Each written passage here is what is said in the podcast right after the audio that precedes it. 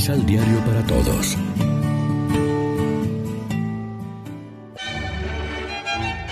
Proclamación del Santo Evangelio de nuestro Señor Jesucristo, según San Lucas. Una vez que se fueron los enviados de Juan, Jesús se puso a decir a la gente, refiriéndose a Juan, ¿Qué fueron a contemplar al desierto? ¿Una caña movida por el viento? ¿Qué fueron a ver? ¿Un hombre vestido con ropas finas? Pero los que se ponen trajes elegantes y llevan una vida de placeres están en los palacios de los reyes. Entonces, ¿qué fueron a ver? ¿Un profeta? Eso sí. Y les declaro que Juan es más que un profeta, pues se refiere a Juan esta profecía. Mira que mando a mi mensajero delante de ti para que te prepare el camino. Yo les aseguro que entre los nacidos de mujer no hay nadie mayor que Juan. Sin embargo, el más pequeño en el reino de Dios es más que él. Toda la gente que le oyó, hasta los publicanos, reconocieron el llamado de Dios y recibieron el bautismo de Juan. En cambio, los fariseos y los maestros de la ley despreciaron el designio de Dios al no hacerse bautizar por él. Lección Divina Amigos, ¿qué tal? Hoy es jueves 16 de diciembre y a esta hora, como siempre, nos alimentamos con el pan de la palabra.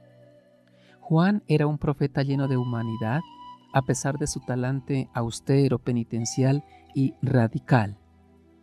Él se sabía servidor de la verdad. Por eso fue sincero hasta la dureza y la falta de diplomacia. Tanto que su rectitud y amor a la verdad le costaron la vida al recriminar a Herodes Antipas el estar casado con Herodías, la mujer de su hermano Filipo. También fue un hombre humilde y por lo mismo sensato. Podría haber manipulado el aura popular en provecho propio, pero no se dio a la tentación de darse importancia. Él sabe muy bien que su persona y actividad profética están en función de otro superior a él. Mi alegría está colmada. Él tiene que crecer y yo tengo que menguar. Finalmente fue un testigo. Su repetido testimonio profético sobre Cristo responde a la misión que se le había confiado, preparar los caminos del corazón humano para discernir los signos de los tiempos mesiánicos ya presentes en Jesús de Nazaret, el esperado y desconocido Mesías.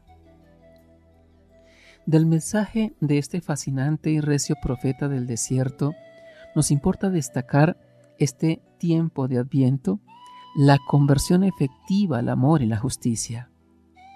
Nuestro mundo experimentaría una profunda revolución social, la más eficaz, solamente con que cada uno practicara esta breve consigna, convertirse al amor y a la justicia. La fe y la conversión cristianas son praxis ética de un amor liberador que comunica a los demás la salvación recibida de Dios y el amor con que somos amados por Él con misericordia inagotable. Por eso acaba necesariamente en el amor a los hermanos y en la pasión por la justicia.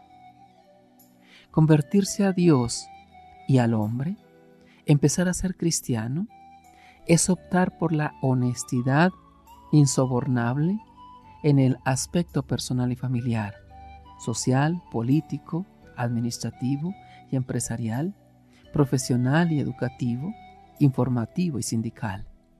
Pues la justicia social y la equidad, el amor y el respeto a los demás no se establecerán en la sociedad automáticamente a golpe de leyes y reformas estructurales, sin convertirse las personas mediante un cambio radical de criterios y conducta. Reflexionemos. Asumimos con conciencia crítica las raíces de nuestros pueblos y su relación con la experiencia de fe en Cristo, Señor de la historia. ¿Es importante en nuestra catequesis el Jesús histórico? Oremos juntos.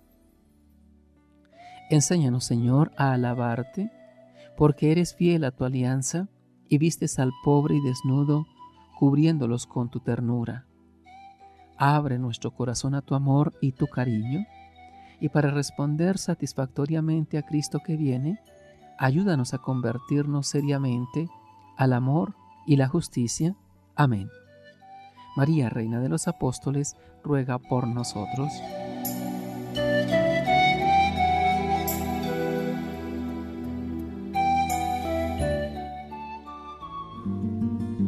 Complementa los ocho pasos de la Alexio Divina adquiriendo el emisal Pan de la Palabra en Librería San Pablo o distribuidores. Más información www.sanpablo.co Pan de la Palabra. Vive la reflexión.